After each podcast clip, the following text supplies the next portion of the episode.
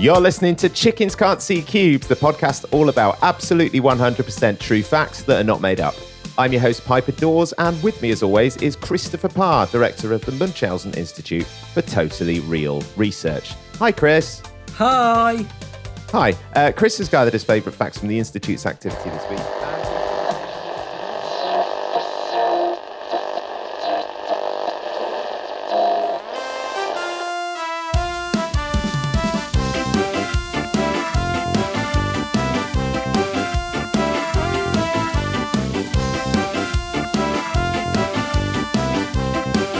Hello, and welcome to Honey Badgers Can't Comfortably Digest Cylinders, the only podcast all about absolutely 100% true facts that have not been made up. And if you say they have, we'll come round to your house and record over all your VHS tapes. I'm your host, Chris Parr, and joining me, as she does every week, is Piper Dawes, Director of the Lockhart Centre for Actually Genuine Inquiry. Hi, Pipes! Hi, Chris. Piper has gathered her favourite facts from the Centre's activity this week and is very generously going to share them with us today. How exciting! So, what have you and or the Centre been up to this week, Piper? Yeah, well, after the success of our first uh, Rockin' Scar Night and lecture events post lockdown, we've been excited to get back to normal, Chris. Uh, we've discovered a bunch of facts in the last week since we've been able to do our research in the field again and in meadows, adventure playgrounds, and public gardens. Uh, we've started going through the fact archives and organizing by how fun they are rather than alphabetically. And Carla, the old IT girl, has even been reinstated. Uh, though it would have been good to have her before during the Zoom calls, as I still haven't figured out how to change my face back from being a Mediterranean hunting crab. Right, yes, that would be an issue.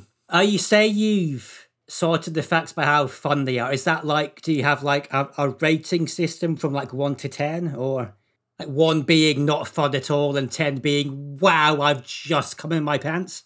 Do you know what? That would have been a really good idea, Chris. But no, um, no, it's literally, literally like you know, like you know, like the alphabet. It's it's not numerical, is it, Chris? It's just it just goes in one long stream. Uh, no, it's um, it's it's it's alpha stuff. yeah, so it basically it goes like that, but but but in a sort of like um uh spectrum of emotion, like a spectrum of emotion instead of instead of like like a like like like letters. It just it just it goes from happy to shit. But how do you like gradate between the different bits of the spectrum? Uh, um, we don't. I, I, I think, to be honest, Chris, I think we were. What what happened is, I mean, we were so excited to get back to work. We were in a bit of a fever state, and now I'm talking about this out loud. It doesn't seem like that great an idea, but I'm really excited to be here and to be doing this again um, uh, uh, like you know, going back to the actual fact archives, dusting off the spiders and shit, and just messing about with them a bit. Let's be honest, that's what I was doing really, just like putting them in a different order for fun.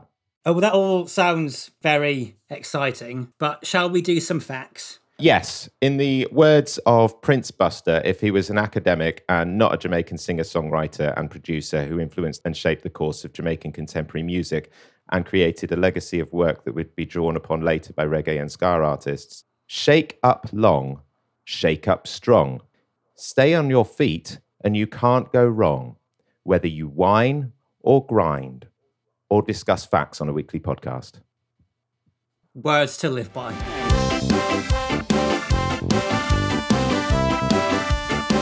There is a fifth dimension beyond that which is known to the human mind. It is a dimension as vast as space and as timeless as infinity.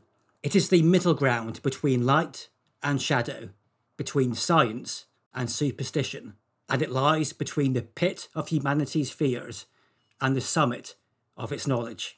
This is the dimension of facts. It is an area which we call Fact One. For a short period, the Swiss Army fork was used by the Swiss Army. So the Swiss Army knife, so called because in a surprise twist, it is a knife used by the Army of Switzerland, is a popular multi-purpose tool which comes with various attachments, including knives, a corkscrew, other different knives, a can opener, alternate varieties of knives, one of those weird hooky bits that's used to gut fish or something. I don't know. I'm not a pescatarian Swiss Army officer. And a whole bunch of other shit too. But I haven't actually heard of a fork attachment on a Swiss Army knife. What the fork is going on here, Piper?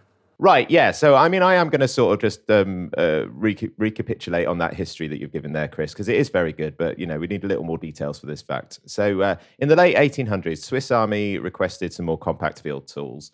Uh, Swiss government, being the leaders of one of the most inventive and resourceful na- nations in the world, decided to commission companies to make a handheld, to- handheld tool to do all the things a soldier might need to do day to day without the need for an arsenal of separate tools, leaving more space in their bags for guns and bullets and other people killing stuff. Swiss company Victorinox took up the challenge, and so came the Swiss Army knife. It was great because you could, um, as you say, Chris, you could you could open a can, pick your teeth, which is what the attachment you were talking about was for. Um, open wine bottles, cut up food, all with one single tool, which is great. So yeah, the Swiss Army knife proved crazy popular among the troops, particularly the ones who wanted to open some wine after picking their meal of tin beans out of their teeth. But there was one thing missing in this ingenious portable device. After all, they could open the tin of beans, but how could they eat them, Chris? With a fork, of course. So a lot of these Swiss soldiers would end up carrying their Swiss Army knife in one pocket and a cumbersome household fork in the other. I regret to report, however, there were many soldiers who didn't think to bring a fork from home and spent many a desperate night trying to eat beans off a knife. So the soldiers moaned to their superiors, some complaining of the painful four pronged sores in their thighs from landing on the fork during training exercises, and others of the cuts in their mouths from the useful but limited Swiss Army knife. They wanted the convenience of both a knife and a fork, and they wanted the Swiss government to fork out for it being the leaders of one of the most inventive and resourceful nations in the world, once again, they leapt at the opportunity. Oh, so this wasn't like a, a fork attachment on a Swiss Army knife. This was a whole separate thing. Yeah. So they were. Yeah. Well, I mean, it may have just been the the the the the people in the Swiss Army. The what are they called? The the the soldiers, the people.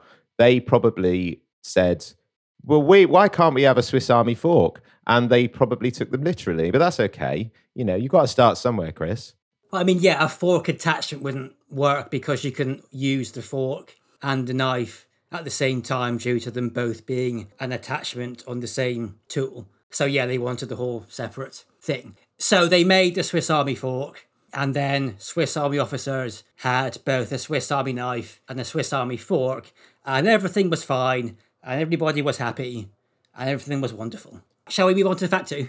Well, yes and no. The Swiss Army fork was its own unit. So it was a fold out set of forks. It had a normal four prong table fork, a carving fork for carving meat, a three prong oyster fork, and a cocktail fork for placing olives and other garnishes on cocktails. It was an overnight sensation, by which I mean the soldiers loved it for about a single night. Then they kind of just left them at home or at the barracks. The novelty wore off pretty quickly, to be honest, and most soldiers went back to just taking the knife. It wasn't worth the extra pocket space needed, and to be honest, it wasn't all that often soldiers needed to make a cocktail on the battlefield anyway. Owners of the Swiss Army fork also quickly realized that having to own both the Swiss Army fork and the Swiss, uh, Swiss Army knife negated the convenience of having all your tools in a single device. So almost immediately, this ingenious device was forgotten about by nearly everyone who ever had one. Yeah, this kind of reminds me of those weirdos back in the day who would have both an iPhone and a BlackBerry. Oh my god, I'd forgotten about them. Unless you're a drug dealer, you don't need two phones. I mean, maybe they were drug dealers, Chris. Well, no, because I knew people who were just normal, non drug dealing people who had an iPhone and a BlackBerry just because they were both you know, like fashionable items to possess. Yeah, yeah. It's capitalism gone mad. It is. It is. I feel like though the Swiss Army fork isn't so much peak capitalism as much as the iPhone and BlackBerry scenario. But couldn't they have had like a detachable fork on the Swiss Army knife, or a detachable knife on the Swiss Army fork, or a clip that you could use to stick both together? So you only had to have like one thing in your soldier bag, and then you take it out and you unclick them, and you've got two things. Right, that does sound like a better idea, Chris. And and you know, if if if we'd have been in charge of uh, in charge of this, I'm sure would have done a much better job. But to be honest, I think I think because because Victorinox, the company that made the Swiss Army knife, were at the behest of the the needs of the Swiss Army themselves, and the Swiss Army literally just said, "We need a Swiss Army fork." They went, "All right, we'll fucking give you one." Yeah, I then realised that soldiers don't really spend much of their time making martinis. I mean, if they did, I'd join the army in a, a heartbeat, but. I wouldn't go that far, Chris, but yeah. so, manufacturers of the Swiss Army fork ceased production, recalled the units, and advised soldiers to use their imagination or, in a pinch, their hands to eat food in the event cutlery is not provided on the battlefield. Interestingly, the fact that the soldiers got the, got what they wanted and rejected it spurred them on to find a new find new ways to eat food while field training and in battle. Most learned to quickly fashion forks from sticks. Others returned to their old habits of bringing a fork from home, though making sure to wrap them in medical bandages to re- reduce injury during action. And the rest, I don't know, just sort of sucked on the sucked the beans up through their mouths or something.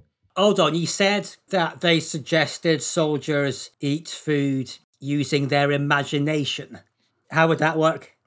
Have you ever seen Hook? You mean the Peter Pan film starring Robin Williams? Yeah. Yes. You know The Lost Boys? Oh, the other film about vampires. No, wait, no. The, the, so you want me to think about one film and a separate film at the same time? no, The Lost Boys are characters in Hook, you little shit. Oh, right, okay. In the way that the name of the film, The Lost Boys, is a reference to the characters in Peter Pan. Okay, yes, I am with you, Piper. Carry on. Okay, so uh, the the characters, the Lost Boys in the film Hook, um, don't have any food at one point in the film, and uh, um, older Peter Pan, who's there, who's played by Robin Williams, um, he's like, "Where's all the food?" And they're like, "Oh, can't you see it? It's in front of us." And actually, really, if you think about it, if you look back at it, you know, knowing about sort of, you know, the commentary on on um, you know childhood poverty that they're talking about, it's actually quite sad.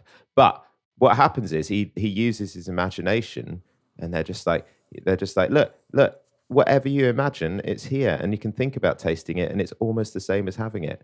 So they they, suddenly um, Robin Williams, who's playing older Peter Pan in film Hook, he's like looking around at all of the empty like tables and stuff, and then suddenly he uses his imagination and he sees all this food, and then he sees them eating that imaginary food.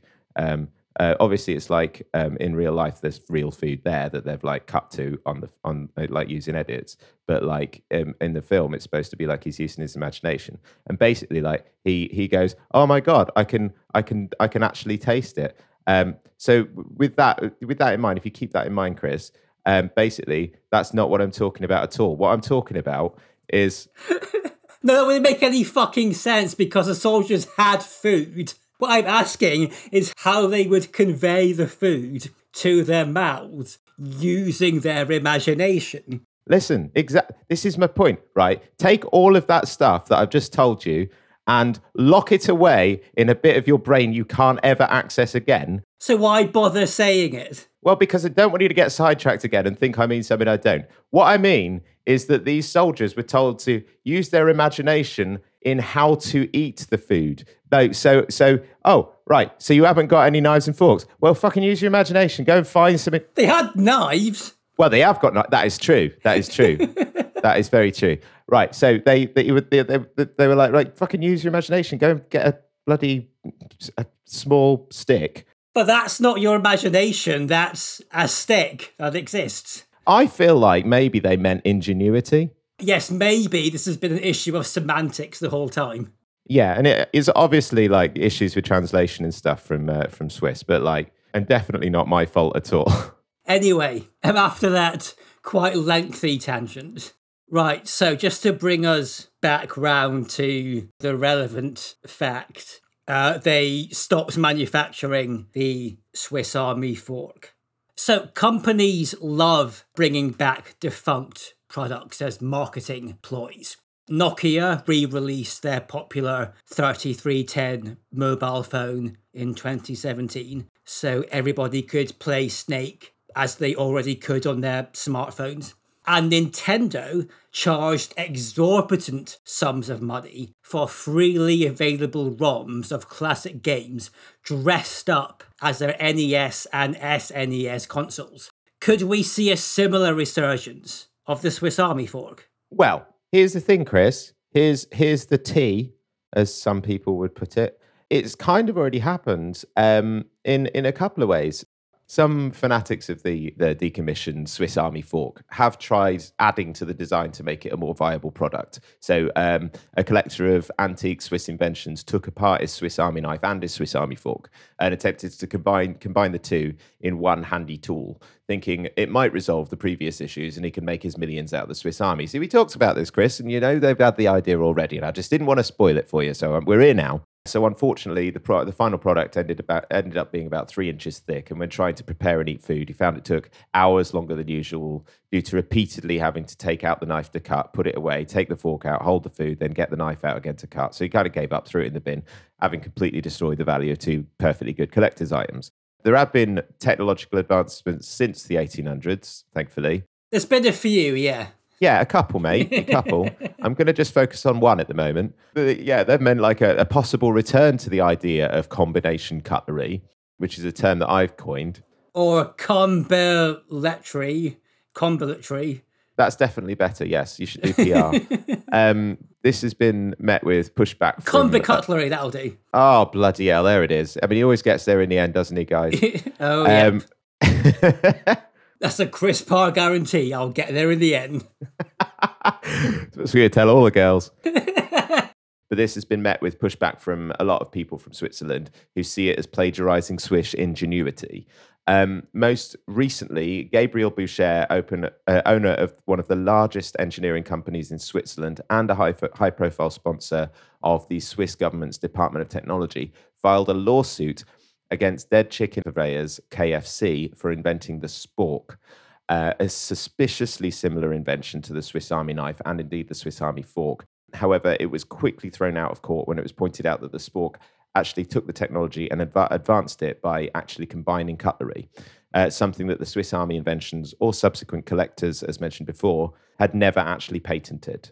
And so the Swiss Army fork, pinnacle of Swiss engineering, was lost and superseded by small and infuriatingly simplistic plastic spoon fork things, which everyone loves for some reason. Yeah, they clearly misunderstood the difference between plurality and hybridity in going after the spork there. Yeah, I mean, I just think they were drunk on cultural identity and power. I just This is what happens when you combine nationalism and plastic based cutlery, Chris. It never goes well. It is, yes. We've seen it a hundred times. Many a right wing political party has been brought down by its obsession with plastic cutlery. It happened to UKIP. It could happen to you. That this be a lesson to you. so we've talked about the Swiss Army knife and the Swiss Army fork. But anybody who has ever eaten food will know that the knife and the fork are not the only utensils available. Right up there with the knife and fork in the pantheon of cutlery, residing at the peak of the Mount Olympus of things you eat food with, is the spoon. Was or is there a Swiss Army spoon?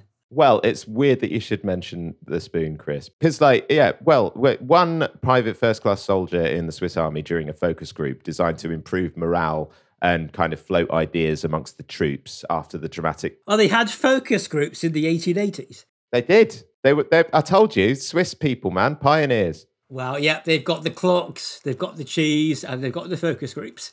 Yep. Yeah. So they had this focus group. This was designed to sort of improve morale uh, in the troops after the dramatic failure of the Swiss Army fork. Sorry, Piper, was it dramatic? I mean, I'm I'm adding a lot of flair to this because you know, after all, it is cutlery we're discussing. So, So they, they, what came out of this focus group, one one private class, first class soldier suggested the government should bring them a Swiss Army spoon. It's not clear whether or not this was a serious suggestion though, because the group kind of fell about laughing. And the meet, meeting fizzled out after that. But the the the the, the Swiss collector and would be inventor of the let's call it the Swiss Army Nork um, did try jamming a spoon in before giving up completely. Uh, unfortunately, it wouldn't fit the contraption wouldn't close with it in, and he almost lost a finger in a soup based accident during the primary testing phase. Uh, of course, to him, the later invention of the spork was taken as a personal insult, uh, which he spoke about at length in an article for Technologist magazine, whose main images, image for the article was him looking all grumpy and holding an example spork pointing from his fist, like he was somehow flipping off KFC with their own invention. A damning image, I'm sure you'll agree. Okay, so Swiss Army knives aren't just knives, corkscrews, and weird hooky bits that do something, I don't know. Some models include ballpoint pens, laser pointers, and USB sticks.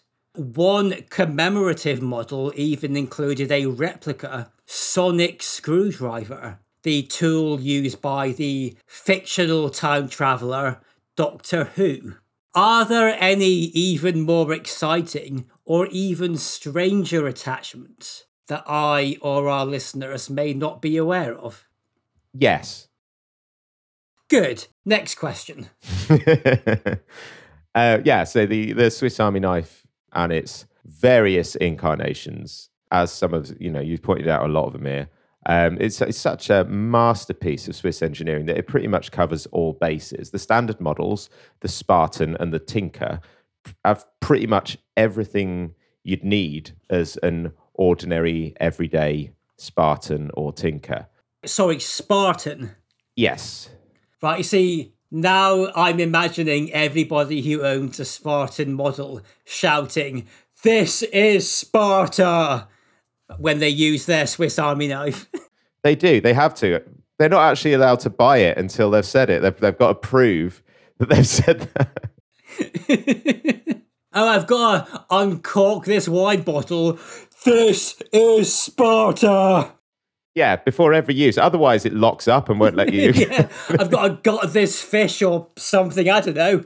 This is Sparta. So it's got the, the, both these models. These are the main ones, the standard ones. That not not even with all the extras and shit. They've got everything on it, man. Like um, whether you're a tinker or a fucking Spartan, got a knife, a wood saw, Phillips head screwdriver, all that bollocks. Uh, and the, the most heavy, the most tool heavy model they do, uh, the Swiss Champ, includes more saws, a magnifying glass, fish scaler, fuck tons. I'm sorry, you say more saws? More saws. Well, you know, the the original model. A multitude of saws. Yeah, the original has like a wood saw, and then so you want, you know, if you're not, you might not want to carve wood with your pocket knife. You might want to carve bone. Exactly. Good. Good to know that Victorinox is catering to the very lucrative serial killer market. They're doing God's work, according to the serial killers. Uh, all of this is is on their website, Chris. So, like, you know, this is the stuff that we already know. But there is. Well, I asked for things we might not be aware of. I could just like I could just go to their website and find this out for myself, Piper. You're not answering my actual. Like, why are we even fucking doing this podcast if all you're gonna do is read from the fucking website? I thought you'd say, oh, they've got like a fucking interdimensional portal gun or like a feather. I'm not done. I was recapping the stuff that you might, if if our listener hadn't, for some reason, hasn't been through the entire list on on their website, then I was just recapping that, just so they've got that in the bag. They know that now, right? There is a larger model of the Swiss Army knife, which you can request to purchase via email. It's uh, almost three foot long and 11 inches wide. The Alpha Swiss Champ Patriarch model was designed for a charity auction to raise funds for Swiss Army veteran thigh injuries uh, and includes jaws of life, forceps, a solar powered bandsaw, and a fully functioning vuvuzela. It's like the, the, likely the primary target audience is men. Yeah, men who are compensating for something. Yeah, or who expect to rescue women in labour from car accidents and celebrate their own heroics by making annoying noises at World Cup football matches. AKA men who are compensating for something. Oh, yeah. So it's amazing it's not more popular than it is. Swiss Army knife manufacturer Victorinox described the Alpha Swiss Champ Patriarch model as the pinnacle of masculine excellence, the ultimate display of gigantic manhood. Although, admittedly, there might be something lost in translation there. Oh, they know their audience. Nothing lost in translation there. They know exactly who they're selling that to. Yeah. okay, so there's clearly some fair breed attachments to the standard Swiss Army knife. You or the Lockhart Centre for Actually Genuine Inquiry could add your own attachment to the standard Swiss Army knife, what would that be? Right. I mean, as a general use multi tool, the various incarnations of the Swiss Army knife is fairly thorough, to be honest, Chris. But something that Victorinox didn't think about is the compromises that have to be made when your primary business ethos is producing all rounder multi tools. So, like something for everyone, you know. And there'll always be something left out if you want it for a specific job, right? And if there isn't, the tool becomes bulky and less portable very quickly. So, we at the center decided during one of our morning fact centric, coffee ridden powwow scrums uh, to come up with job specific Swiss Army tools. So here's the best one we came up with. Um, it's called the Swiss Army Junkie Knife. Now, I'll be honest, the standard Swiss Army knife models are pretty good for providing everything you need for shooting up. Uh, the little scissors help with opening the baggie if you've got the jitters. Uh, they can also be useful for snipping fabric or tube, tubing for tourniquets. Uh, the nail file's perfect for crushing up chunky bits, and the wider knife can be used in a pinch to cook up the goods. Uh, but we came up with the junkie knife, taking all those needs and providing the perfect tool for the job. The standard mini scissors are still in place, but this time, of course, they're safety scissors. Uh, there's a little spoon in there for cooking up with a handy lighter which pops out at the right angle underneath a sort of mini version of a meat tenderizer for making sure your drugs are nice and powdery. Uh, and last but by no means least, a handy reusable syringe. Uh, we did think about adding detachable hot knives when you fancy something a little different, but this is a design for a specific use tool after all, so we thought that might be straying too far into the original purpose of the Swiss Army knife. Oh, that'll be great for one of your notorious heroin benders, won't it, Piper? I mean, it's probably what led to your whole organising facts by how fun they are thing that actually made no sense. I mean, be honest with us, Piper.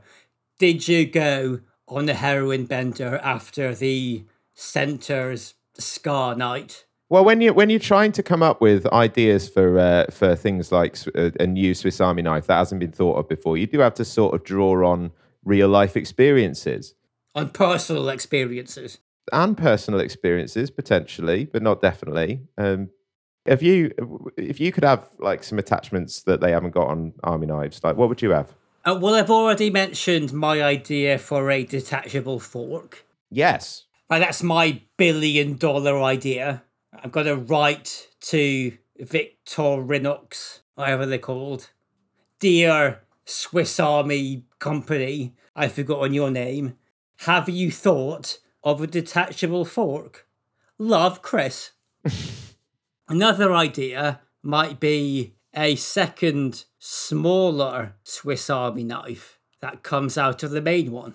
And that could have an, another, even smaller Swiss Army knife that comes out of that one, etc., etc. Why? In case you need to do small things with your Swiss Army knife. It's weird obsession with recursion, Chris, and I don't understand it. Like maybe you've got a fish that you need to gut with the weird hooky bit, but it's really small. Right. And the normal weird hooky bit is too big. If you gutted that fish with that thing, you'd have no fish left. So you get out your your your even littler Swiss Army knife with the even littler hooky bit, and it's like, well, this might be okay but I'm still concerned about obliterating the fish. So you get out the smaller one. Oh, and it's it's the right size. I mean, it's like Goldilocks. Oh, they could call it the Goldilocks model because you've got like the big one and then the smaller one and then the even smaller one. and one of them will be just right, like in the story about the girl called Goldilocks, who has like the bear's porridge, and one of them is just right, and the other ones make her get eaten by bears or something. So that's my idea. I love it. I love it. I think it's great, Chris. I mean, it just, I, it, it does, it does sort of um, just follow on from every other sort of recursive thing you seem to say on this show, but that's that's okay. I mean, I, I like your idea equally to mine, Chris. I mean, I feel like you probably like your idea more than mine, given that your idea allows you to take more heroin. Got facts now, Chris. I'm back in the office. It's fine.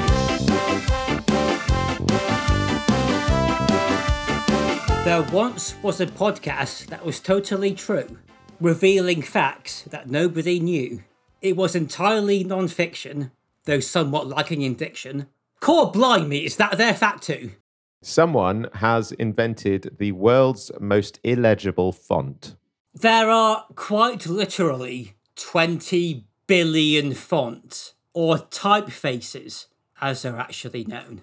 I know that there are 20 billion because I spent all last night counting them. You're welcome.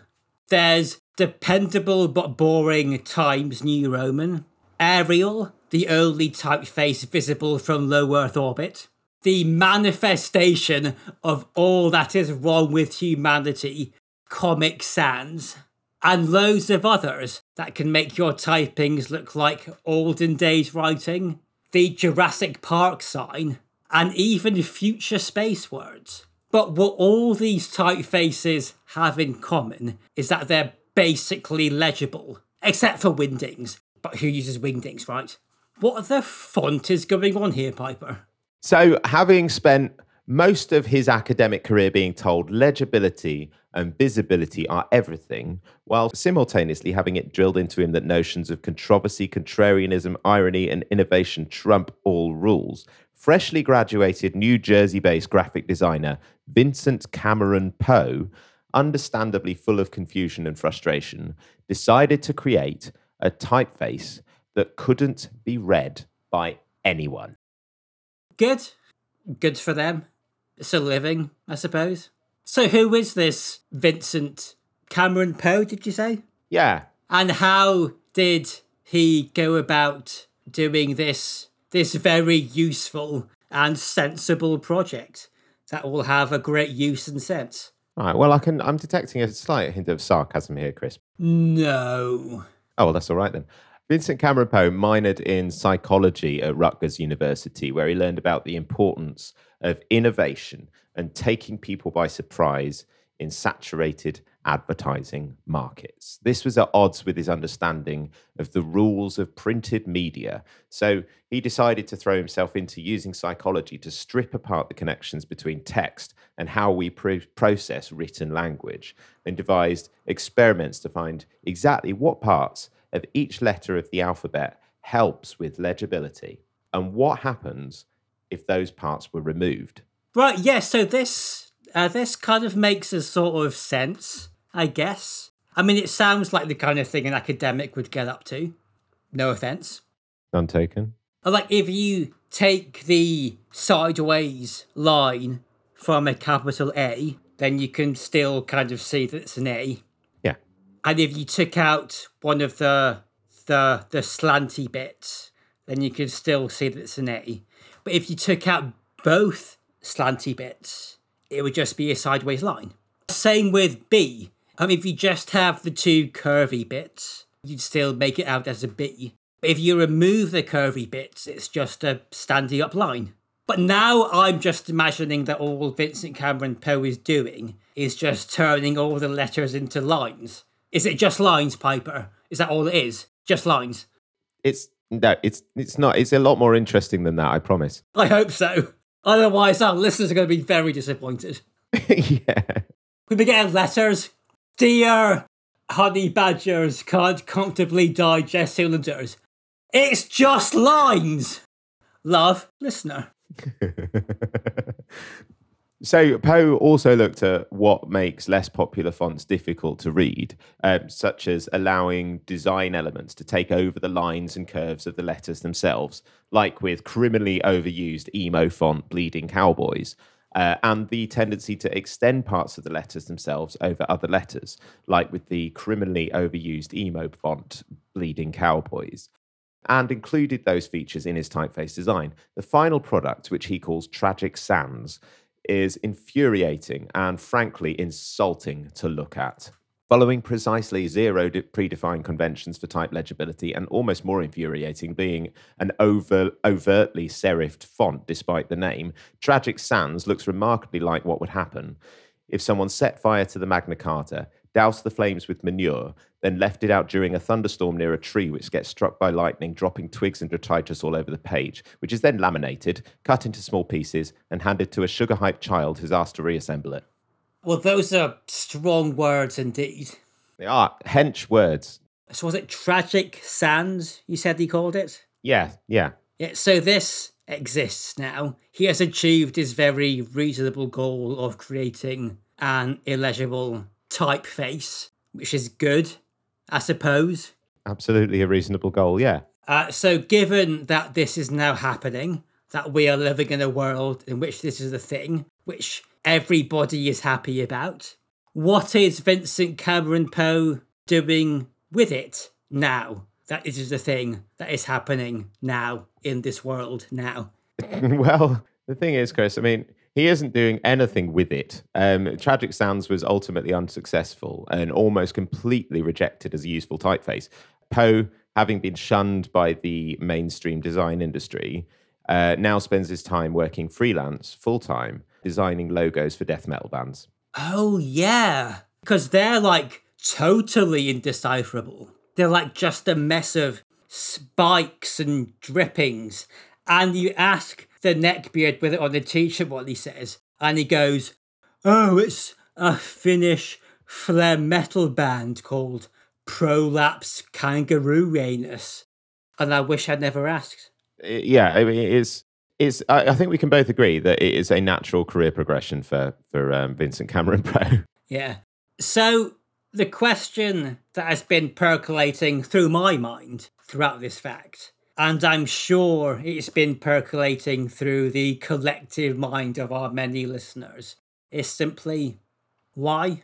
Why is Vincent Cameron Poe doing this to us? Why? Why? What hurt you, Vincent Cameron Poe? What typeface based tragedy befell you at a young age to drive you to this behavior. Why, Piper? Why? Right.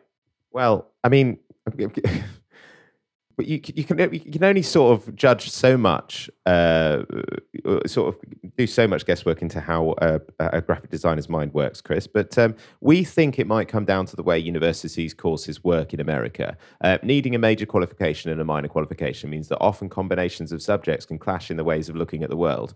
When Poe chose his minor subject, psychology, he thought it would be advantageous to understand how graphics and printed media is processed and received by human minds. Um, instead, he spent three years being bombarded with contradictions. Graphic design is often perceived as art stripped of humanity for monetary gain. So, understanding this from a wholly psychological standpoint with humanity, emotional perception, and sympathy for the human condition is always going to leave one with a sense of confusion, helplessness, and ultimately anger at an unjust world. So, in a way, we think Vincent Cameron Poe, designer of Tragic Sans, the world's most illegible font, just kind of fucking hates the world and wants to see it burn. So he's basically the typeface based Joker from The Dark Knight. So, other than the indecipherable logos of death metal bands with names like Prolapse, Kangaroo Anus, or Bloody Rotting Anus, or Anus Full of Blood, or Anus but with an umlaut over the U, what other uses does Vincent Cameron Poe foresee for his typeface? Well, Poe stated in an interview when controversy was arising around the newly birthed typeface that he wholly hated his own creation. Uh, he said, I, I, wanted to create something to make people talk about the difference between what we want from the art we see around us, whether that be personal or corporate, and that which the corporate machine regurgitates year in, year out. Instead, I have truly created a monster, one that no one should ever have to see. Even his metal band logos are more legible than Tragic, Tragic Sans, Chris. I mean, like, this, this is. I mean, you, you, I'm trying to sort of labour the point here, just for you to understand exactly how horrific this font is. So, he, the, the uses he foresaw for the font are essentially none, uh, and it seems the world agrees with Poe.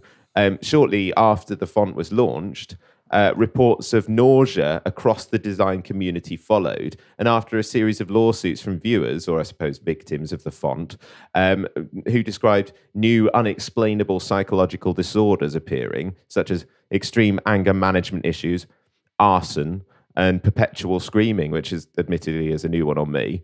Um, Tragic Sans was universally banned. The font itself was only used twice before being recalled across all typeface platforms. Uh, once as the font for a printed police report about gang activity written by an informant.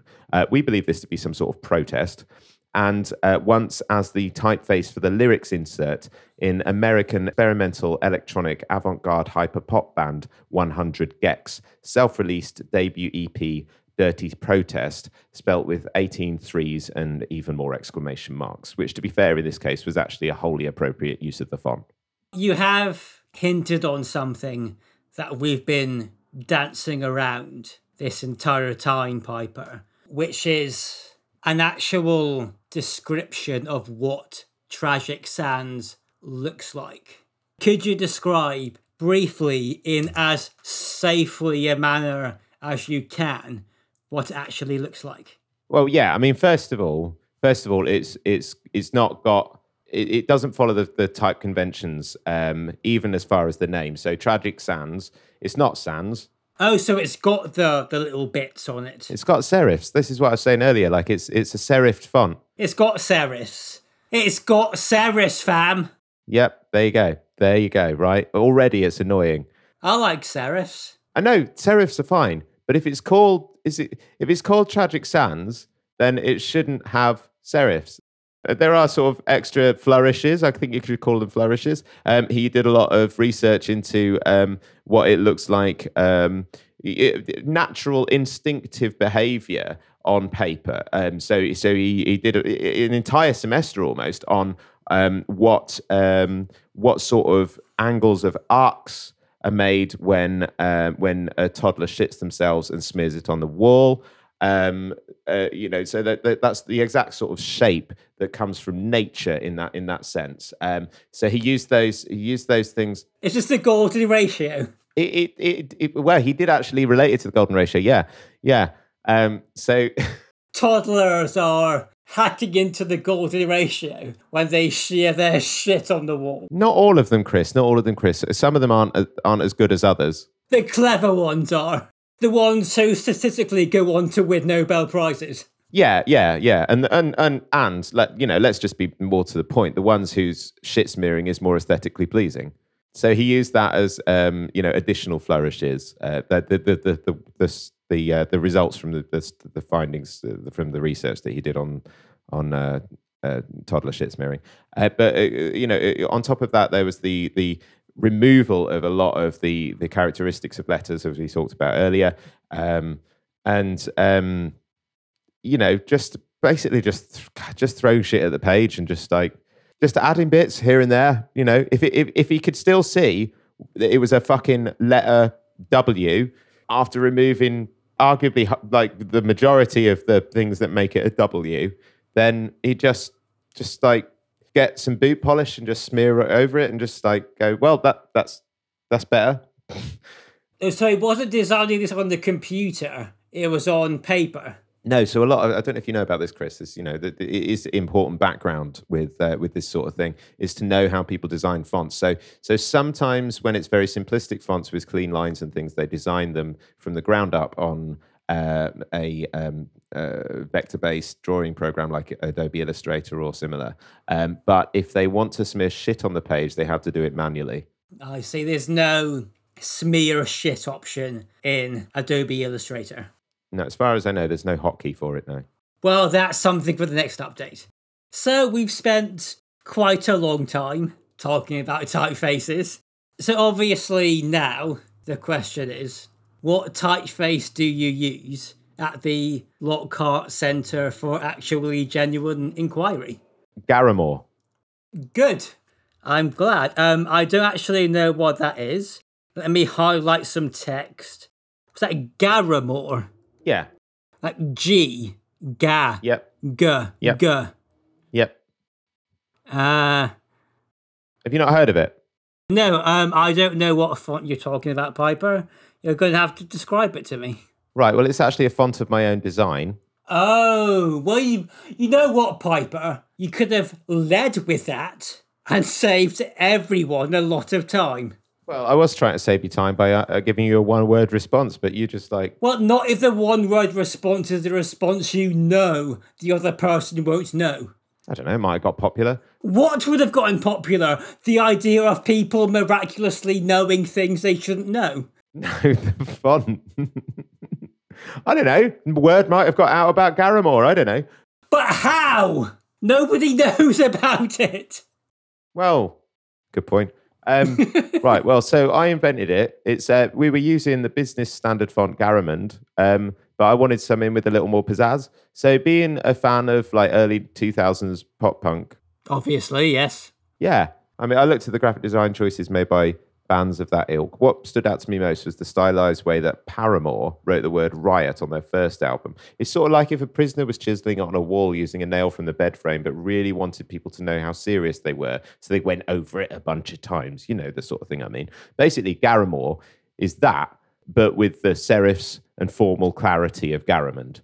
Uh, we use it on everything. It's like it's in the notes I'm reading from now, and it, it, truly does instill a combined feeling of formality and panic, which is exactly what the centre needed before I came along. And let me tell you, with the notes I leave on the fridge now in Garamore, no fucker dares steal my chicken club sandwiches. Brilliant. Good. Chris, uh, when when you're doing whatever it is you do outside of the podcast, what what font do you use? Well, I like to use Courier because it makes what I'm typing look like an old timey typewriter, and that's fun. I also like to transpose novels into webdings to see what they look like. So far, I've done Harry Potter and the Philosopher's Stone, Pride and Prejudice, and Joseph Heller as a bureaucratic satire of Catch 22. Exciting. Web, web things. I mean, these are so. Just for clarification, web things are the uh, is it's the font that basically every letter is a symbol of some sort. Is, has anything come up that's of interest when you've been trans, translating these into into web things? Well, I can read you the first paragraph of Harry Potter and the Philosopher's Stone to give you a sense of what it's like. I absolutely wish you would. Okay, here we go. Mountain, cross. Tick, black circle, badge. Mountain, cross, question mark. House, bus sign, cross, question mark, compass, present, bisected circle. Chili, warship. Fire engine. Black circle, bus sign, man. Bicycle, present, cross. Fire engine, warship, bus sign, cross, pepper, forest path, cross, information sign, bus, present, train, house, cross, information sign, bus, present, chili pepper, golf flag, present, cross, present, police car, cross, warship, bus sign, badge, train, warship, question mark, tick, bisected circle, train, ambulance, tick, train, train. Ambulance present, bisected circle, golf flag, present cross, present, police car present, cross, fire engine, present, square, train, compass, bisected circle, black circle, warship, cross, man, tick, compass, pepper, train, ambulance, tick, black circle, satellite, bisected circle, warship, bus sign, bus, present, cross, bisected circle, man, bus sign, square, ambulance, checkers. As you can see, it really captures J.K. Rowling's prose.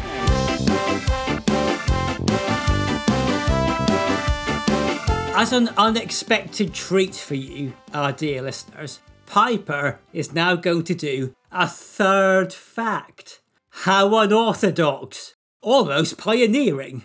And to make this special and unconventional occasion even more exciting, Piper is going to describe the fact through the medium of semaphore. So grab your binoculars, Google image search a semaphore chart, and get ready to be educated.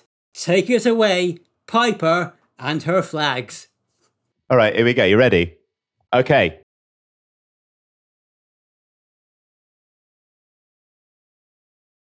That's the second word. That's the second word. There you go. Oh, just fucking get on with it, Piper. Right, yeah, yeah, you better get annoyed. You started this and it's your fault. Monkeys actually hate bananas. This actually makes perfect sense given the scene in Escape from the Planet of the Apes, the third film in the original Planet of the Apes cycle. Chimpanzees Zira and Cornelius have just arrived on present day Earth after leaving future Earth, which is destroyed by a nuclear explosion, and have been captured by the human authorities, who don't yet know that the apes can talk. Scientists make them take part in an experiment where they have to place blocks atop one another to reach a banana hanging from the ceiling of their cage. So Zira builds up the blocks and then just sits there staring at the banana. One of the scientists asks the other why she doesn't take the banana, to which Zira replies, the first time an ape has spoken to a human in the present. Because I loathe bananas. Is that what happened here, Piper? Intelligent future monkeys arrived in the present to inform our scientists of their dietary preferences. I mean, I wish that were true. Um, the, the fact of the matter is, Chris, that um, for Planet of the Apes, I don't know if I should break it to you. It's, it's not actually a documentary. It didn't happen. And what actually happened is much less interesting. Would you like me to go into detail? I mean, I suppose. Okay, well, I will. So, new primatological research has emerged suggesting that primates sing songs when they eat. George Young, a PhD student from Brunel University in London, along with a team of world class primatologists, are currently spending a year deep in the Central American rainforest, somewhere near Panama, uh, where large groups of monkeys remain largely uncontacted by humans, aside from a brief visit from the Goodall Institute in 1979. Uh, the team, known as the primates, are looking at how monkeys and other primates communicate we previously thought of the squawks and chattering they do as very simple barking commands. Uh, but samples of the noises made slowed down produce complex and consistent melodies. Uh, of course, primates can't speak human languages directly, although some can use simple sign language. So these songs are essentially just tunes sung without words. When they eat their favorite foods, such as nuts, flowers, and small lizards, the songs are louder and more enthusiastic. Um, the emerging research also suggests that the melodies themselves might be a form of language in and of themselves. Uh, each food type has a specific melody, and that melody changes slightly when asking for a specific food or telling other primates where a specific food is. It seems that when eating, however, these songs are a reflex, so can't be consciously controlled. Right. So, what do these songs sound like? Could you give us a rendition of them now? I mean, I kind of can. Uh, the songs are just melodies, Chris, but they, they are there are actually uh, translations from the earlier experiments where Young and the team have tried to decipher what the melodies mean through showing different food types to the monkeys, images of the researchers, people they might know, etc. It might not be completely accurate, and a lot of the meaning is in the tone and dynamics of the melodies. But I'll try my best. All right. Um, this is a song sung by Ian, the golden snub-nosed monkey, when one of the primatologists was teasing him by hiding berries. Are you ready? Yep. Ooh, won't you give me one of those berries? I saw you hide it behind your back, and now you've given it to Jerry. He doesn't even like them. He's a twat. But Jerry's presumably another primate. I assume so, yeah. Yeah, yeah. Uh, t- to be honest, I prefer the other berries, the ones you had yesterday. The taste made me feel quite merry. You must be hiding an array. Of like a, an array of berries, I, I imagine. Um, after this, like the song becomes a sort of like a lament. It gets quieter and slower, denoting like annoyance in Ian's demeanor. It seems there's common sense you lack. This is becoming quite a pain. You don't realize I might attack. Fuck's sake, I really miss Jane. That's that's that's that's what we've got so far. Okay. So the immediate question is because that seems to be a monkey singing about food. Yeah. But what you said also implied that they sang while eating. Yeah. So how do the monkeys sing when eating? Because first of all, as everyone knows, it's rude to talk or sing with your mouth full. And wouldn't they also be in danger of choking if a bit of food went down the wrong pipe as they sang about the food? Well, it's more, yeah. I mean, it's it's the thing is when I they're not singing words. This is a translation. So what they're doing is they're humming through their noses, um, and then there is the odd squawk in between mouthfuls, uh, which gives more uh, more sort of emotive, um, uh, more sort of metaphysical concepts that they can actually put across in between mouthfuls. Okay, okay, all right. So they sing happy songs when they've got food that they like, and they sing sad songs when the researchers are withholding food from them. Yeah, they sing happy songs when they're being given food they like. They're singing sad songs when they're being withheld food, but they also sing sad songs when they're being offered food they don't want. So, this is what's really interesting. In this new research, the, the songs the primates sing always gets quieter and melancholy when they're offered bananas, even if the primatologist straight up just give them to them without the whole hiding the hiding behind the back charade. Like all the primates studied so far in the exposition basically sing blues songs when they're offered bananas. Um, this surprised the researchers because, like, um, though we know primates don't eat bananas in the wild, in captivity, I mean, they bloody love them, don't they, Chris? I mean, it's kind of their thing. But apparently, it's all just a ruse. Oh, but now I'm imagining sad little monkeys eating bananas sadly. Why couldn't they just say something? Well, not say something, obviously, but could they have indicated in some way that they don't like bananas? And then I wouldn't have to be suddenly imagining sad monkeys, which is something I never like to do. I mean, they, they there are reasons like that they didn't want us to want us to know that they, they didn't at first this um, this unexpected unexpected behavior was kind of kind of weird wasn't it like it's, it's kind of puzzling but thankfully we have ways of communicating with some primates so when the first set of findings were reported back to Brunel University by satellite phone, the rumor of primates just not being that into bananas made its way to the Zoological Society of London, who run London Zoo. Amazingly, the zoo has in its possession Jessica, the Japanese macaque, a monkey to whom the ZSL taught simple sign language. So, what did this sad, sad monkey say? Who is sad? Well, members of the society questioned Jessica about the findings, and after initially denying the accusation, she had this to say All right, fine. If you really must know, they're the worst. Bananas, I mean. I, don't want you to think of us as unappreciative or that uh, we don't see you as good friends we can confide in. We do. I mean, just last week, I told Martha, the girl that works on Saturdays, that I don't see her as my man Friday anymore. I don't think she quite got what I was saying. Bless her, the poor love. She's not the brightest of the bunch. No pun intended. But she smiled at me regardless and handed me a fucking banana, which I know, I know she means well, but at this point it's just like, ugh, kind of a, kind of like a joke that got out of hand, you know? So uh, ZSL member Colin Kong continued probing Jessica for answers as to why exactly they all seem to perpetuate the idea they like bananas. And though initially she evaded the question whilst softly beating the, the ground with a stick, when she eventually replied, Jessica ended up quite distressed and had to be subdued by the end. But here's how she responded We thought you were being funny. We never knew there were food when you first handed them to us. We laughed because, you know, they, I mean, you have to admit, they, they do kind of look a bit like a willy, don't they?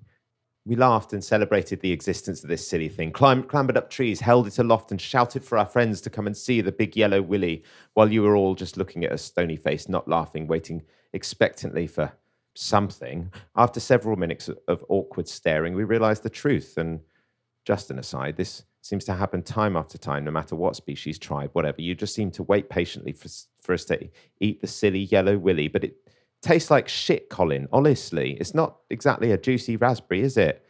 Regardless of the obvious truth, you all just looked so happy when we did eat the thing that you celebrated, cradled us for a job well done, and even put us on bloody teabag adverts just for eating a fucking yellow fruit cock. Uh, of course, we play along because we really do love performing and hugs, but it's weird how you all fixate on it as our trademark favourite thing in the world or something. God, and you say you're the dominant species. Well, let me tell you, Colin, fuck you and your le- yellow dick food. Fuck it right up the wrong un. Knowing a little about the sign language learned by primates, that seems very complex. Well, I didn't translate it myself, Chris. This is the uh, Zoological Society for London that uh, provided us with this transcript.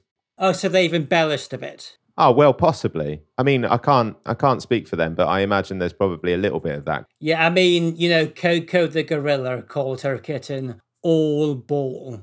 So I can't imagine a, a monkey, a so-called lesser primate, string together as complex a statement as what you've just read for us.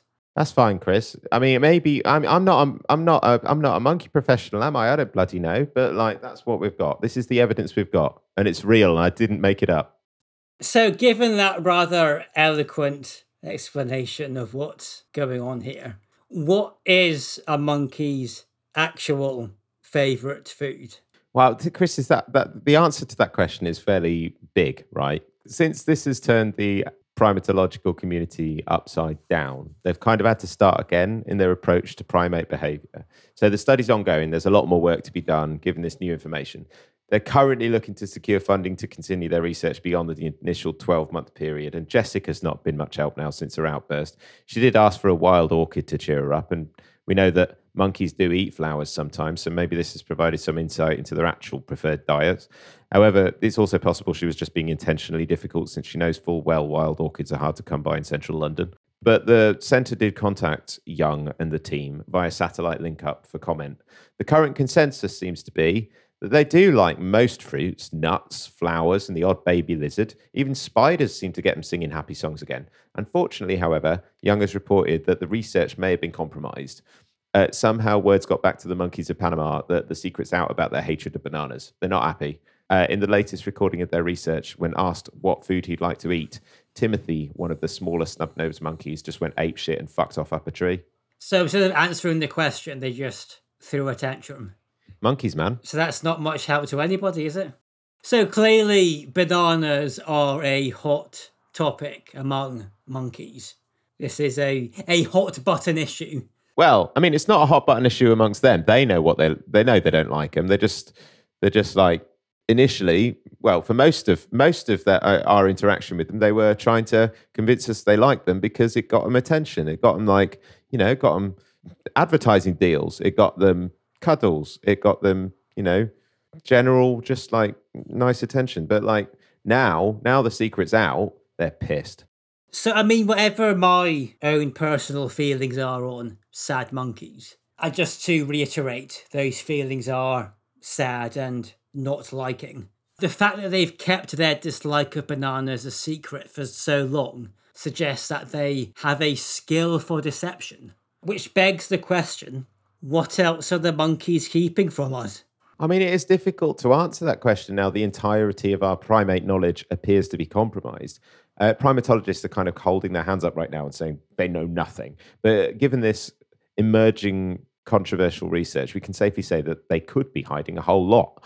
While the common acknowledgement has usually been that primates are about as intelligent as human toddlers, the centre has theorized that they might be much cleverer than that. So there's all sorts of stuff they could be hiding from humans. Maybe they're planning something. Maybe they've looked at our behavior and decided we don't deserve to hold the title of dominant species on the planet. Maybe they've already infiltrated the government, Chris. Or One of our number even suggested that our own Prime Minister Boris Johnson might be might just be a proboscis monkey in an ill-fitting, badly designed human costume. Let's not forget, however, that in most recent findings, they clearly find willies funny. So we shouldn't get ahead of ourselves with the whole intelligence thing. Uh, although taking that into account doesn't necessarily negate the whole Boris Johnson thing. So, what you're saying is there could be some kind of inevitable ape uprising on the horizon. I mean, potentially. We don't get excited though. So, monkeys don't like bananas. That's the, the takeaway from this. Which is weird because, as we've covered, the stereotype of the monkey is the cheeky, banana popping mischief maker. In fact, there are a lot of animal stereotypes. Are they all lies as well? Are all the animals sad because they're pretending to do things they don't like just to please their cruel human overlords? What other animal myths can you bust for us so we can make all the animals happy again? Right. Well, you've made some so, quite a sort of last article of the news item very sad suddenly. Um, uh, well, I mean, there's I've got I've got a few, Chris. I've got I can I can bust some myths if you want. I can bust the fuck out of some animal myths. All right, so I've got the first one. Uh, there's a big, you know, there's you know that myth about um, pigs having like massively long orgasms, like three day orgasms. I did not know that, but go on. Right. Well, there you go. There's a very popular myth that I assumed at this point that you'd have known about. That basically pigs apparently have three day orgasms. So after some uncomfortable research involving involving piggy sexy times and an MRI machine, um, the average orgasm length for a pig is about five seconds, about the same as a human. Speak for yourself. Fucking knew you were going to say that. right. Well, this is kind of the point, Chris, right? Researchers have theorized that the orgasm like behavior that supersedes this for anything from 30 minutes up to several days is essentially the pigs faking it for bragging rights. So you kind of proved my point, you wanker. It's not a bragging rights, mate. It's the gospel truth. That's what the pigs say. Well, they don't say it, do they? It's not a fucking babe, the porno, is it? No, they, obviously they don't say. They just heavily imply it with oinks and and looks. A look. Any more animal stereotypes you'd like to bust, Viper? So I'm sure you'll know about the other the other some of the other rumors about animals. That honeybees, you know bees. Bees, bees, bees. Yes, I know bees. Yeah. So it's often said that honeybees flap their wings at 200 times a second, and the buzz is the sound barrier being broken multi- multiple times at incredible speed, right? I've heard dubious people say that, yes. Right, there you go. It's completely fucking untrue. It's bollocks, right? The buzz is actually a defense mechanism and it's only done around humans. Bees can actually smell fear and buzz louder when humans are afraid to let them know they want to sting you. That makes a kind of sense, yeah. There you go. That's a useful fact for once. Thank you, Piper. That's all right. For what? Fuck off. Any more? I've got one more. Go on.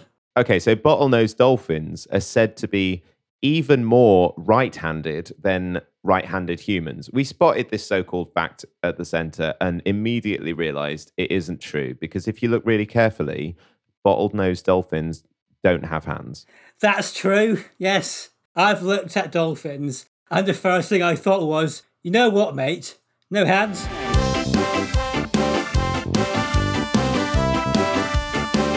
It is a dark and stormy night.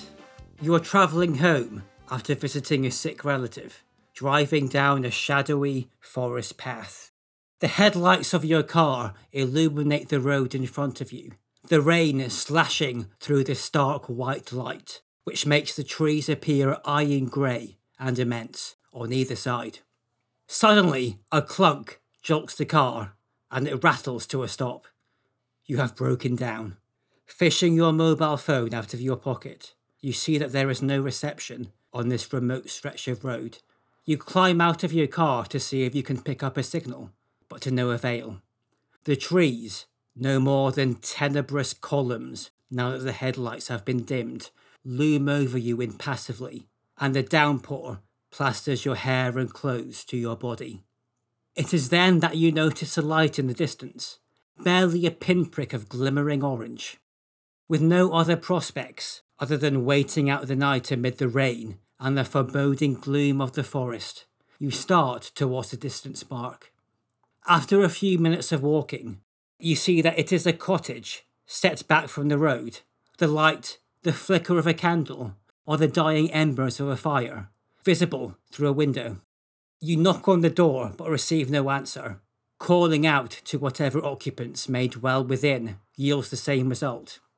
A sudden nighttime sound of cracking twigs spurs you to try the door. It is unlocked. You step inside. The fire in the fireplace has settled down to a steady glow, showing bare wooden walls and sparse furnishings. You close the door behind you to protect the fading heat of the fireplace from the damp tendrils of the rainy forest night. The cottage appears abandoned. You survey the room, but can see no telephone with which to call for assistance. A door on the opposite wall leads to another room. Perhaps a means of communication resides in there. You approach the door, and as your hand reaches for the handle, the sound of breathing comes to you from the other side, ragged and laboured. You pause a moment, listening. Suddenly, a blow rattles the door from the other side. You step back, startled, in time to avoid injury as the door bursts from its hinges, splinters exploding from the ruined entranceway. In the light of the spent fire, you can just make out a form in the doorway, huge, misshapen, and trembling with barbarous rage. A deep growl rumbles from whatever the thing is, and you waste no more time. You turn and flee. Cursing yourself for closing the front door, you fumble with the handle, shambling footsteps sounding behind you. You wrench the door open and stumble into the wet night air, just as a murderous appendage swipes at your back, missing you by a hair's breadth. You run from the cottage and into the forest. You dare not look behind to see if the thing is following, though you can hear the underbrush quake at its passing. Then you trip. Your foot is tangled in a root.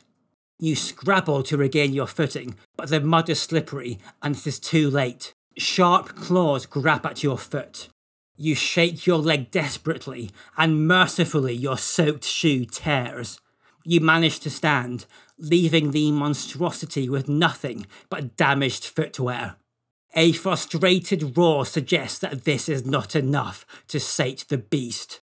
With one bare foot, you leap back through the trees towards your car. You reach the vehicle and hope that it can serve as sanctuary from whatever is hunting you.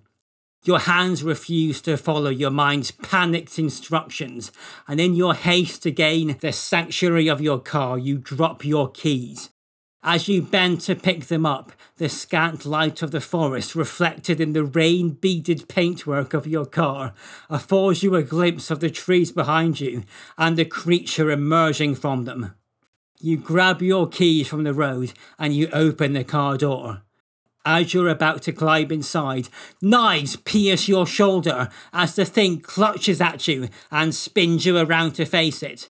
You are picked up in two gigantic paws and lifted to gaze into the face of indescribable horror. The monster opens its fetid maw and you scream.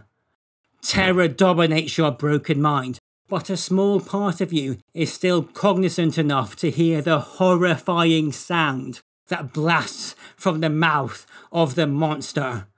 The horrifying sound of Fact 4 there is a secret society for secret societies. I know loads about secret societies, but I'm not at liberty to say any of it. So I'll just step back and let Piper handle the rest of this fact. All I'll say is I can neither confirm nor deny the truth of whatever Piper is about to say. Rich people love to feel like they're part of an elite, unreachable echelon of society that holds the keys to power, success, and control. And indeed, they do. The 1% don't need a special club or meeting place where only the greedy can go in order to have that power. They already have it. But they do love a good secret society nonetheless. They've long been a part of Western history, whether that be exclusive London clubs with membership costs running into the tens of thousands, or secret clubs for snobs and poshos like the British Bullingdon Club, the international and very secretive Freemasons, or the Bilderberg Group, secret societies have always been there, pulling the strings, or at least thinking they are in some self congratulatory bi weekly circle wank. Some of these groups are linked by membership or just having a joint weekend away to the Cotswolds to exchange nefarious strategies. But most secret societies operate completely independently and very much in secret, hence the name. No comment.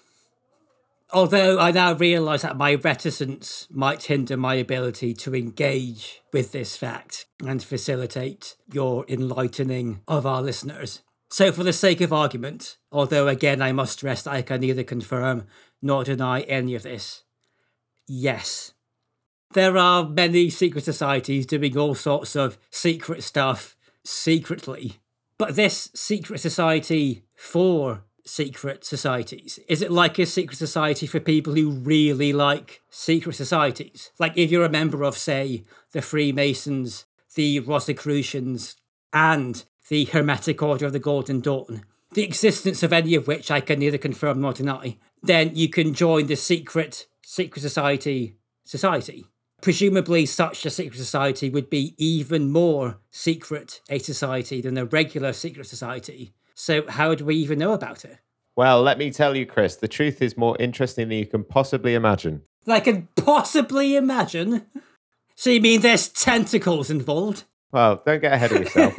Listen, in, t- in 2019, um, Darnell Eclaira that's the English way of pronouncing his name. A, reporter for French modern mysteries magazine Cachet went undercover as an unpalatably rich person to learn about the apparently numerous secret societies situated within Paris. His goal was to infiltrate as many as possible to see if they actually have any power in France and if any are connected. Uh, his first accomplishment was joining the Parisian Freemasons, a group known for their elite connections and free inner city parking. Uh, unfortunately, he was quickly kicked out and blacklisted from any other connected groups that he might otherwise have managed to infiltrate because he, quote, walked like a poor person. It seems the disgustingly rich have an innate swagger that can't be artificially reproduced, unfortunately. Um, with the article deadline looming and nothing to show for it, Eclaira left the Masons' Lodge, took up residence on the nearest bar stool, and didn't leave for three days. On the third day, a strange man sat on the stool next to Eclaira and asked him what was wrong. Being three days deep in Sauvignon Blanc, still not wanting to blow his cover, Eclaira responded, I just want to join a secret society and no one will let me. Is that good? Did you like that? I loved it, yeah. Great. Possibly, quite predictably, the strange man at the bar responded, I've got one you can join, and it's the best one in Paris. It's like watching Beauty and the Beast. Thank you. They left together, and perhaps naively, the reporter let the man lead him through the back streets of Paris to a wine cellar beneath an abandoned bar in Lower Montmartre district. Expecting perhaps a candlelit room filled with hooded figures chanting or something, uh, was surprised to find the cellar completely empty, save for a guest book on the small table near the horizontal street entrance and a small crooked wooden sign which read La Société Secrète Parisienne pour la Société Secrète, or the Parisian Secret Society for Secret Societies. Feeling a little more sober, somewhat more stupid, and a lot more in danger, Eclair made to leave, but the strange man excitedly told him that this was the only secret society for secret societies in the world, and that although the Parisian Secret Society for Secret Society was in their downtime at the moment, they generally work with leaders of secret societies around the world to pool resources and organize annual Christmas parties. Thinking he got finally got his story, Eclaira listened to the strange man and eagerly took notes for the undoubtedly riveting article that would follow. Okay, so a lot to unpack there. Quite a bit. You said they organized Christmas parties for secret societies. Yeah, I mean, yeah, yeah. Yeah, so I mean, presumably these are like inter society Christmas parties. Yeah, well, I mean, one can assume there's a lot of assumptions that have to be made in this because there's the thing is, mate, it's it's quite secretive. That comes with the territory. It does. Interestingly, the man, the the strange guy, strange man, he was kind of reluctant to go into any detail about the parties, but um, we at the centre have speculated that given how many secret societies have their own traditions, quirks, conventions, organising any kind of gathering would actually be quite difficult. Uh, it's, it's quite the undertaking, particularly at Christmas, Chris. I mean, many secret societies maintain ancient traditions that have died out from living memory as normal things. I bet the Freemasons still still have a Christmas goat every year. Seems like the sort of thing they'd do. Uh, that, that would be difficult to put in the risk assessment form at the very least, uh, and, and the inherently overtly secretive nature of secret societies means that the Secret Santa would be an, an administrative horror show. Uh, yeah, yeah. Um, so imagine this is good housekeeping magazine. What are the do's and don'ts of an inter secret society Christmas party? Do make sure you listen to everyone's like all all of the people that are involved, all of them secret societies that have, that have come down. Like, make sure you know exactly what their their traditions are. If that's like animal sacrifice, you need to take take take that into account. If if there's another society that that like they're not that into animal sacrifice, maybe maybe have a period where they're in a different room. Um, if if if if if they like um, if they've got the Christmas goat, the Christmas goat's an important part of their Christmas tradition then just maybe warn the other parties. As I say, put it in the risk assessment form. Make sure that it's there. Make sure that you know what risks are associated with a Christmas goat in general. You know, those that stuff might be available on the internet, but you might have to work it out yourself. Uh, if you know, you know, these are the sort of things. It's quite a difficult thing to organise, Chris. Do you know what I mean? Um, I don't, but I'll I'll I'll take your your word for it. I can neither confirm nor deny that these Christmas parties are difficult to organise.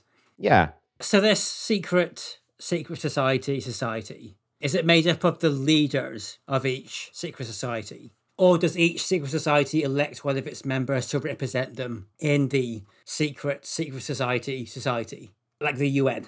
Right. Well, I mean, I think given given the um, the lead up to uh, what this secret society for secret societies is, has possibly excited you unnecessarily.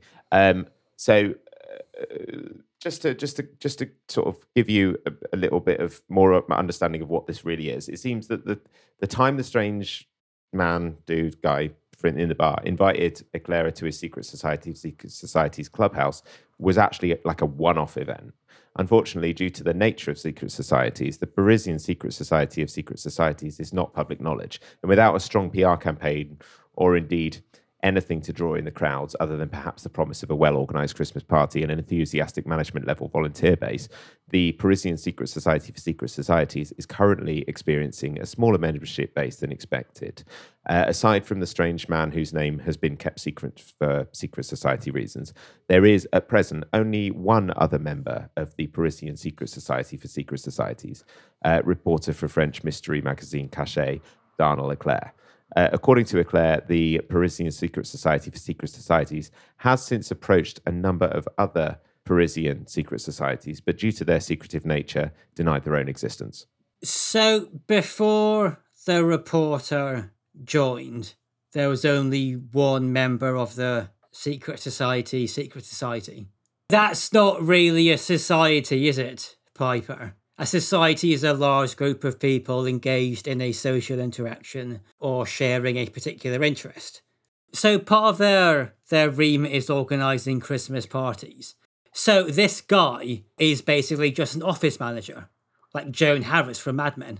So they've just waltzed onto the secret society scene in Paris and gone, right, your Christmas parties are a joke, and you need to learn how to share the stapler. So I, I mean we, because there's definitely more than one of us, enough to refer to ourselves as, as a society, are going to whip you into shape. And all the secret society just went along with it. And then the reporter turned up, and the guy was like, oh, finally, some help. And they made him like the assistant manager or assistant to the manager. Well, I mean, no one went along with it. I mean, the, these Christmas parties were theoretical. None of them actually happened. Oh, the way you described them was very vivid and made me imagine them in my head, which made me think that they'd actually happened. Well, if you if you cast your mind back to the halcyon days of ten minutes ago, oh, I don't know if they can do that, Pipe. That seems like a lot of work. I said that they were reluctant to go into any detail about the parties. I just thought that's because they were super secret. It's a secret society. Well, yeah. And then the rest of it was speculation, which I stated quite clearly. Right. You see, what's happened here, Piper, is I've not really listened properly and I've just made up what you've said in my head. Why would you do that? Who? What sort of person would do? I don't know. It's a problem I have, and I need to seek help. Just putting that to to put a pin in that, for Chris, for now, and we'll. Uh, do you want to ask another question? Then deal with the therapy later. So, all of this about this, I mean, you keep calling it the secret society, secret society, but I quite like the secret, secret society, society as a name. Yeah, no, I'm just trying to work out whether it makes sense. Yeah. Yeah, so all of this about this secret secret society society, which isn't really a society, but whatever. So all of this has come to light because this uh, journalist, Darnell LeClaire, who did a Jon Ronson on the secret secret society, not really a society because it's just one guy. Well, two if you count the journalist. Basically, yes. Now, secret societies are, to the surprise of everyone, known for their secrecy, which often extends to retributive actions against those who reveal their secrets. Despite this, has Darnell LeClaire managed to get his story published? And if so, can you give us some highlights or at least point us toward the publications in which we can get those highlights for ourselves? Yeah, I mean, yeah, yeah. The story was published. Like, I, I think you're sort of um, thinking of this secret society for secret society, sort of in a similar way to you, the way you might think of a a secret society, which might have more than two members and might have some uh, at least some sort of uh, clout when threatening people. Uh, but that's not really the case here. The story was published, yeah, but it, I mean, it was quickly redacted by anonymous request. Um, not really sure how that works, but there, there are snippets available online, mostly on Reddit forums for conspiracy theorists and fans of secret society. There, there, are, there are some interesting bits about well, I say interesting. There are there are some bits of stuff about the society, uh, but like considering the fact that it's only one guy, it's not actually there's there's not much going on, Chris. Like it it was redacted, but it probably shouldn't have gone out anyway. There's, uh, I mean, I'll go into some of the some of the stuff about this guy, the guy the guy that started it. Like, there's some a lot of the article, to be honest, is about uh, this strange man's personal habits in the time um, Darnell LeClaire, um, the reporter, spent with him to get the story before disappearing and presumably moving higher up the ranks of the Parisian Society for Secret Societies. Of which there are presumably only two. Well spotted. Uh, he learned of his obsession with Russian nesting dolls, which were everywhere in his makeshift home above the clubhouse in the disused wine bar. Uh, there's a lot of mystery about this strange man, and not just because of the secret secretive society of secret society founders. Um, his accent was initially French, but he occasionally seemed to forget, uh, instead opting briefly for a British accent. Uh, when drunk, the strange man would rave about the existence of parallel universes, go on about seemingly ordinary subjects like museums or chocolate bars that seem to spiral into nonsense on having his sanity questions, the strange man would insist that he's uh, an academic with a PhD, but some, but he gets quickly distracted and start talking to himself about Batman or some such nonsense.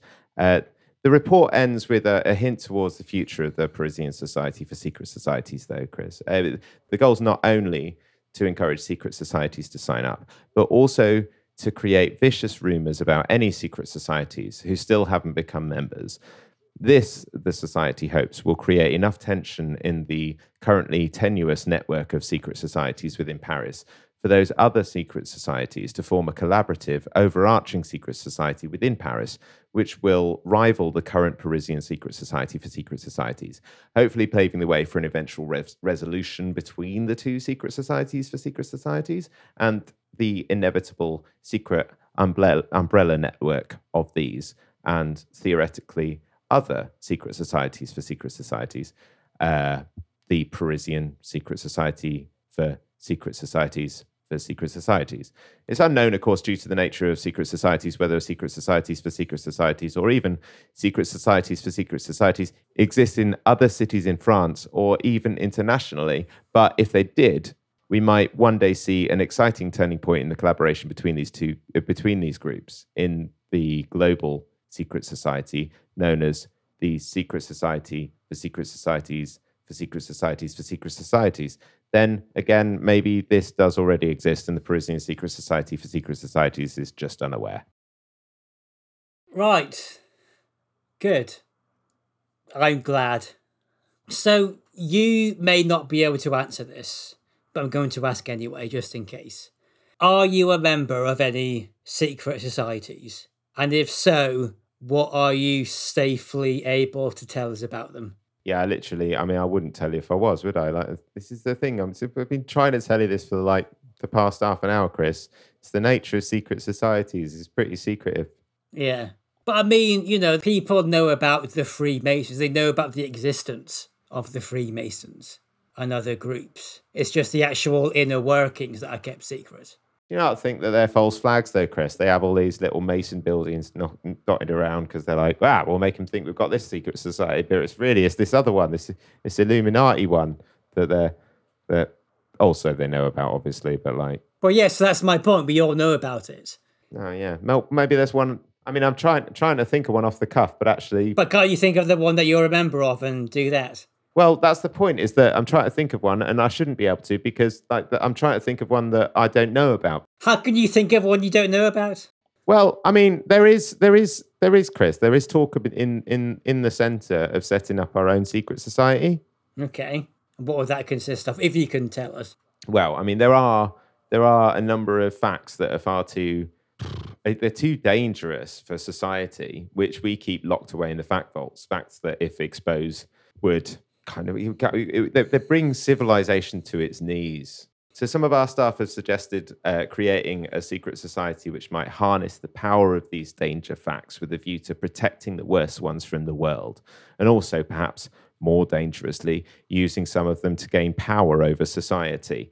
I, I, I mean, I, I voted this idea down in in last week's morning fact centric coffee ridden powwow scrum but there was, as there often is, talk of mutiny, mutiny against me. Um, one of them said I shouldn't even be the director of the centre, that it was never supposed to be this way, or some such rubbish. Hopefully, they won't all rise up and destroy the world like they seem to want to. They bloody love that, the unius wankers. Well, that's very concerning, but also simultaneously very exciting. Chris, what a, what about you? Are you are you a member of a secret society?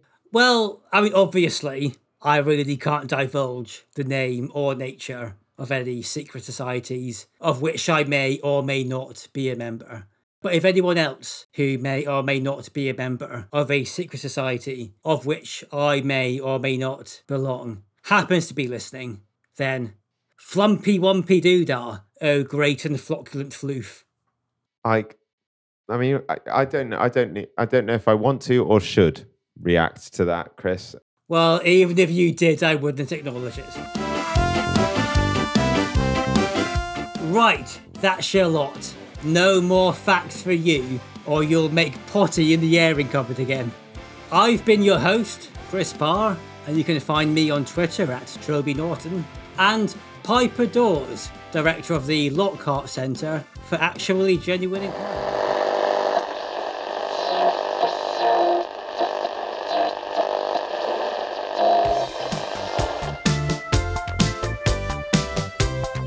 That's it. That's the end of the episode. You've been listening to Chickens Can't See Cubes. What a fucking episode that was. Fucking Jesus Christ. Can you believe it? I literally can't. It was. I died several times during the recording of that, and I will probably die several more. Well, I, for one, wish our intergalactic visitors a safe return to their home. Yeah, yeah, yeah. You've been listening to Chickens Can't See Cubes with me, Piper Dawes. I can be found on Twitter at Piper Talks and Christopher Parr from the Munchausen Institute. I can be found on Twitter at Trilby Norton, and the Institute can be found at Muinfotorere, M U I N F O T O R E R E. And you can contact Henri the Amster on Twitter at Henri the Amster. You can contact the podcast on Twitter as well, if you really want to after that, at C Cubes, and Facebook and Instagram at Chickens Can't See Cubes. Please be sure to rate and review the episode. Thank you for listening to this podcast episode of Chickens Can't See Cubes. And remember, you probably could make it up, but we haven't. Honest. Honest, it's all true. And we'll catch you once again on next week's show. Goodbye. Au revoir.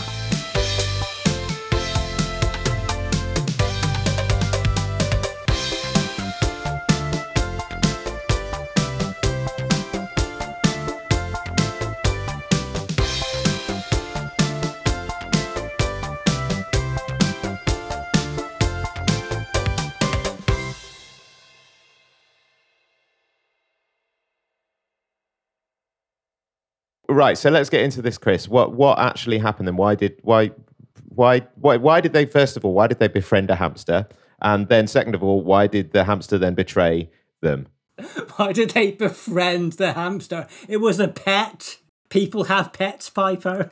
France isn't some magical land where people wander around befriending animals. Well, it's enchanting as France, isn't it? So I always always think that it's some um, some sort of like Disney fairy tale going on. Well, maybe in Disneyland Paris, but outside of there, it's like everywhere else misery and drudgery and death.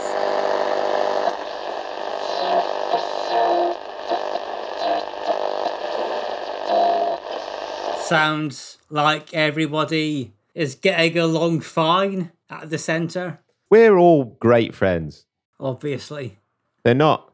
They're not. They're they're they're not unionizing. It's fine. They're not rising up against me. It's all good. They definitely respect me, despite the fact that I only have a bachelor of science. And he's getting a little restless, isn't he? Who's he? The bachelor.